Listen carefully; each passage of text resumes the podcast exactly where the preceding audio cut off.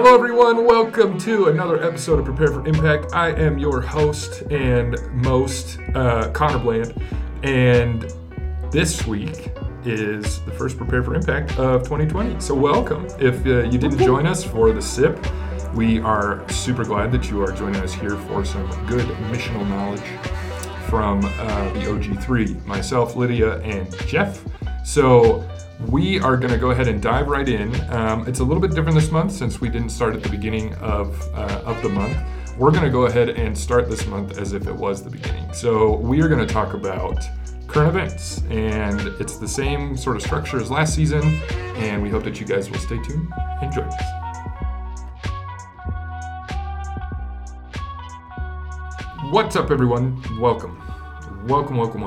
So we are going to talk about some current events. In the first 3 days of 2020, there were probably more current events than there were in the last 360 days. So not, I don't know. Definitely 2019 was a big year. It was a big year. A lot of things happened. Okay, yeah. Well, so there was, I mean, depending on how politically charged or not we want to get, there was everything from looking at it from a neutral point, because that's what we do here to Prepare for Impact. There was the impeachment of Donald Trump, the official impeachment from the House of Representatives. The House. That's right. I'm sorry. Impeaching. Yeah. Right. So they did that, but it needed to go through. Now we're waiting for the Senate. The Senate. The Senate actually runs a trial. Okay. So I'm sorry. I should have known that as I was preparing for Impact. So so there's a lot to that. And I think the very first thing that I would like to throw out there, and this is all going to be not about our political views, just so you guys know, so please don't turn it off right now. But one of the great and interesting things, this is not so much current as much as it has been over the last, I would say probably 12 years or so, has been the increasing divide amongst everyday Americans. And so it does float around political realm things, whether it was, our last president being Barack Obama or our current president being Donald Trump, there are a lot of things that are causing divide in the United States. And I think that we are seeing as a church, and I should say we, this is all in my opinion, I would like to preface that as I'm going forward with this, that there's great division between even churches, because you have some people in churches who are politically very far to the right, very far to the left, and you have independents that sit somewhere in the middle. And it seems to be that more and more people seem to float around that middle part, not necessarily independent, but could be more conservative, Republican or Democrat. And it's something interesting. I feel like it's something that you have to start, we have to start looking at as a mission agency, as Prepare for Impact, that there are, it's a very difficult thing to even, and that's why we're not going to talk about the political parts of this on each side, because it always attracts argument that is unhealthy usually. I shouldn't say always, but usually. Right, well, it's divisive for sure. Yeah. And we want to try to stay away from being divisive. And actually, as an agency, being inter and non-denominational, this is something we deal with every day. Yeah. We all don't agree, right. But we commit to focus on Jesus and try to live the body of Christ every day. Mm-hmm. And, so that's kind of how we try to approach current events as well. It's like, hey, well, how does this impact kingdom growth? How does this impact people that are, the divisiveness of the church around political things, there just isn't a whole lot of good that comes out of that, and it's not good for the kingdom either. That's the thing. It just becomes something that hinders a lot of times the growth of the church. Mm-hmm. Yeah, and I should say the reason that I really brought that up to begin with was that I spent my my Christmas, New Year's time with my family in southern Indiana and Kentucky, and the amount of people with very politically charged for or against our current president, and then the Jesus fish or the cross on the back of their car was uncanny. And I was just like, holy cow. I mean, you can't get away from it. But it's this, yeah, it's just, it's interesting. Did you have something to add, Lydia? I didn't want to skip you. Well, I just, that was the chair. I, like Jeff and I earlier were talking a little bit about what's happening between the U.S. and Iran. Mm-hmm. And I don't know all the details. I know a little bit. I try to kind of steer away from things that can be divisive. Because they're not really, I don't like to be divisive. But mm-hmm. We were both talking about, like, how do you look at it from the kingdom perspective, from especially a missions perspective, mm-hmm. about the people who are on the field there. There mm-hmm. are mission workers, or there's people going, or people who live there mm-hmm. and Christ followers who also are living in pretty intense danger that we can't even understand. Mm-hmm. And, like, what that means for the kingdom. And mm-hmm. I think I'm studying Acts right now in this Bible study, and we're talking about it's kind of charting Paul and Barnabas's trip through, like, Antioch and Lystra and all these places.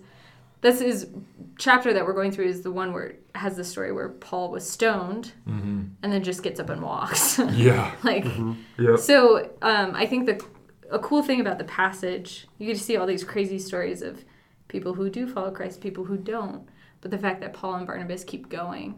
Mm-hmm. And that something that stuck out to me was that God doesn't need successors or failures from our point of view. And mm-hmm. that, I think, is something that Americans have a really hard time with. Like, the first question you ask people is, what do you do for work? Right. It's not like, yeah, oh, what yeah. who are you? What's your favorite color? Like, right, it's always how successful are you? Or identified with. Yeah. Where do you live? Yeah. Oh, you only live in an apartment. Okay. Yeah. Oh, you live in your parents' basement. That's me. You live in Fountain. Yeah, like, yeah. Mm-hmm. like, oh, okay. So we have so many measures of success in our culture, and I know it's a human thing. It's not just Americans, but I think we're a little hyper focused on it. Yeah. And I think so politics becomes that. Like, what is the successes in our politics? Yep. There's successes, there's failures, but God doesn't use those. God is above success and failure. Mm-hmm. And so when it comes to the war, whatever it looks like, Iran, whatever. Yeah. It's not human success or failure that he's going to use. Mm-hmm. It doesn't right. dictate what he's going to be doing at the end of the day yeah. or the end of time. So, yeah. yeah, and I think that it also, you know, in kind of piggybacking off of the idea of the success and the U.S. kind of being hyper that one of the many things that we talk about with all of our missionaries is the us versus them mentality and yeah. how yeah. that's in so many things, even from early childhood in games in elementary school. It's us versus them in dodgeball. It's us versus them in tug of war or tetherball. I don't even know if they play tetherball anymore. That was dodgeball's technically outlawed. Yeah. Just by the way. Oh, too dangerous. Whoops. Okay. Yeah. Sorry. It's not actually outlawed. Kickball. Yeah. yeah, but that's how we're, you know, growing up. Like, what little leagues are you in? You're in baseball. You're in, and even if there are participation trophies, it's still your team versus them, mm-hmm. right? Us right. versus them. So it's, but as you are considering doing ministry, it's very important that, especially as Americans, because I think have been the ones most guilty of using this tactic in the past, is this whole, we should feel bad for the people that we are going to minister to. Like, they're poor. Oh my gosh, they're poor. They don't have food. They don't have water. Like, that's like, even just thinking that, not maybe not right at the front of your mind, but at the back, there is this like, well, at least I don't have to suffer with what right. they do. Right. So it's this whole idea of that it's not about you going to help somebody else. It's all about the idea of going and supporting people in other countries with maybe a skill that you have that they may not. And it doesn't mean that your skill is better than theirs. They could easily come. I mean, I could learn so much, and I did learn so much from these kids in Guatemala who taught me and my older brother so much about joy with your siblings whenever siblings there at 11, 12 years old are going off and working in other cities and never seeing their family because they're just sending money home. Like, that blew my brother and I's relationship apart at that point, because we had been so divisive at each other because we had always been fighting. We're 16 months apart. You know, it's an age thing. We have a siblings episode way back that you can hear some more crazy stories. Yeah. Listen to that. But yeah, it's so I think that's a very important thing to consider, and that's current. That's been the last several years. I mean, you could probably even argue decades of the U.S. when it comes to missions, when it comes to war, when it comes to politics, when it comes to anything. It's this whole us versus them thing, when really we need to come together and say, we are all part of God's creation and we are all human. And so, yes, we make mistakes, but that does not make any one of us better than the other.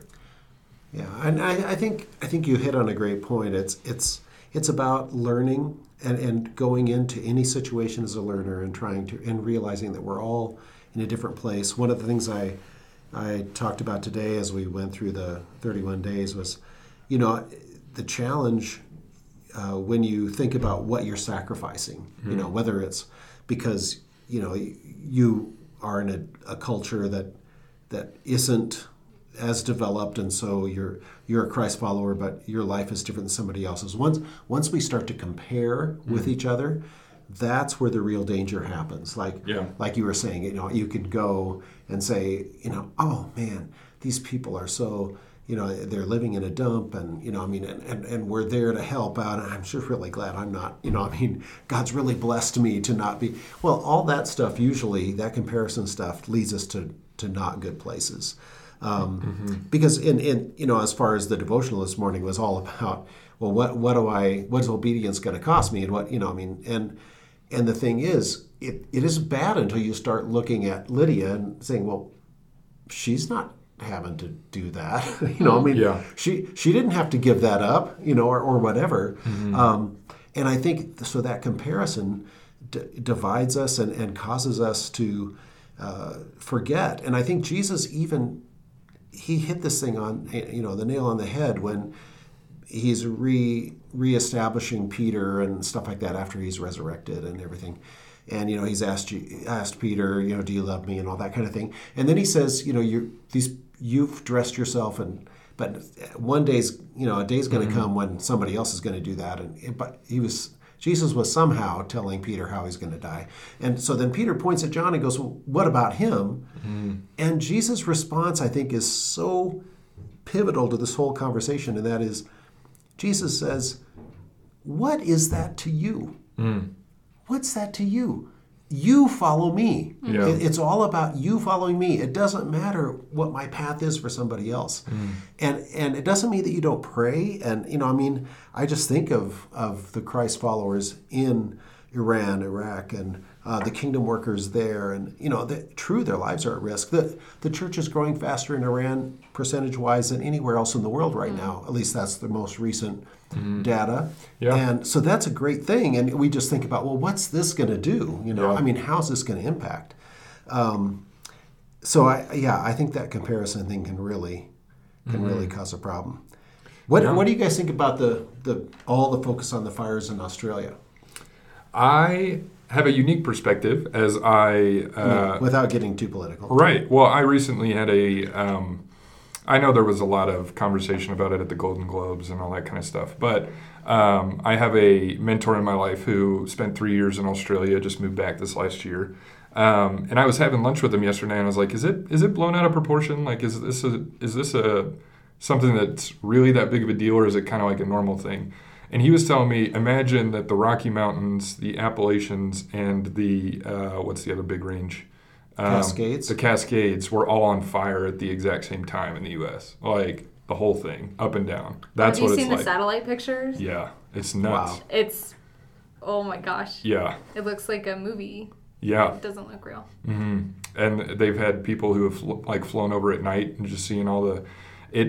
for me, it's interesting because I had a unique perspective of wildfires with growing. I'm sure Lydia did too, and probably Jeff, because they were. I think all three of us were here whenever Waldo Canyon happened, and we would sit out there in the New Life parking lot, and we would watch the fires just tearing over and through Mountain Shadows, which was just gnarly. I mean, and it brought up so many emotions of all sorts of different things. But yeah, I mean that's my thought when it comes to the those fires, is just that, I mean, it's horrible what's happening, and it really is incredible that every single firefighter in Australia is a volunteer, which I did not know that until I was told that yesterday by Tony. Mm. So that's crazy. I think I think the interesting thing about it is to see worldwide how people are sad about it. Mm-hmm. Like, it's one little continent compared to the rest of the world. Mm-hmm. And I think we can all agree that Australia is one of the prettiest places that we have in our world. And so just to see how people are sad, there's so much politics behind it, which I think sometimes can be a bummer because that distracts from the sadness that can be there. But mm-hmm. I know that there's been so much support worldwide for Australia, and that's exciting to see. Yeah, and as we were just talking about divisiveness, I mean, it's one relatively little thing that's going on in the world that is bringing so much unity, I think, around from all different walks of life and different age groups too. Mm-hmm. So do you have anything else you wanted to say on that? Okay. One of the last things that I wanted to talk about, and I haven't watched it fully myself yet, but I watched a little bit of it, which is an interesting current events thing.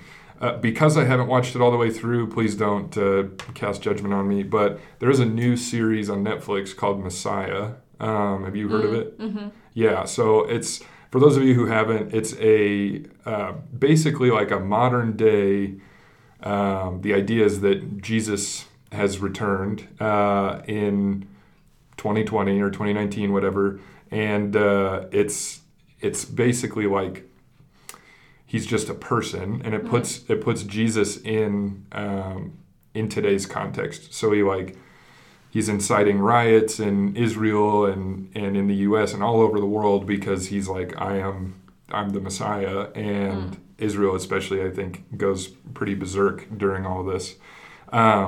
But then he's arrested and he's pursued. The co-lead character is like a CIA agent who's like really trying to figure out what this guy's deal is as she's following him around the globe.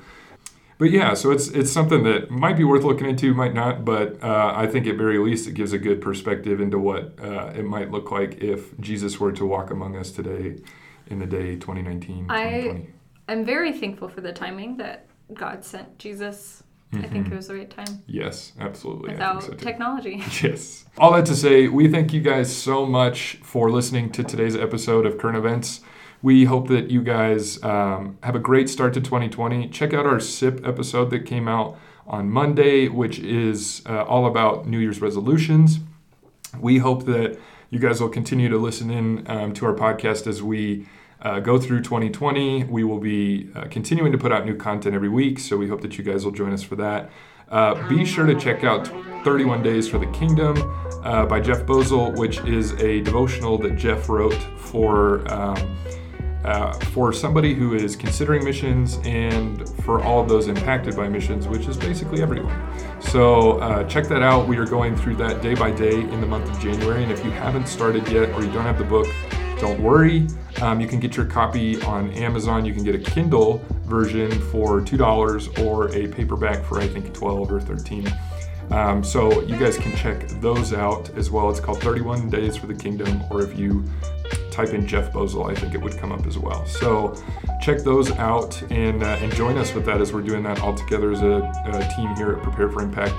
And until then, we will see you on Monday for another episode of The Sip. Bye-bye. Bye.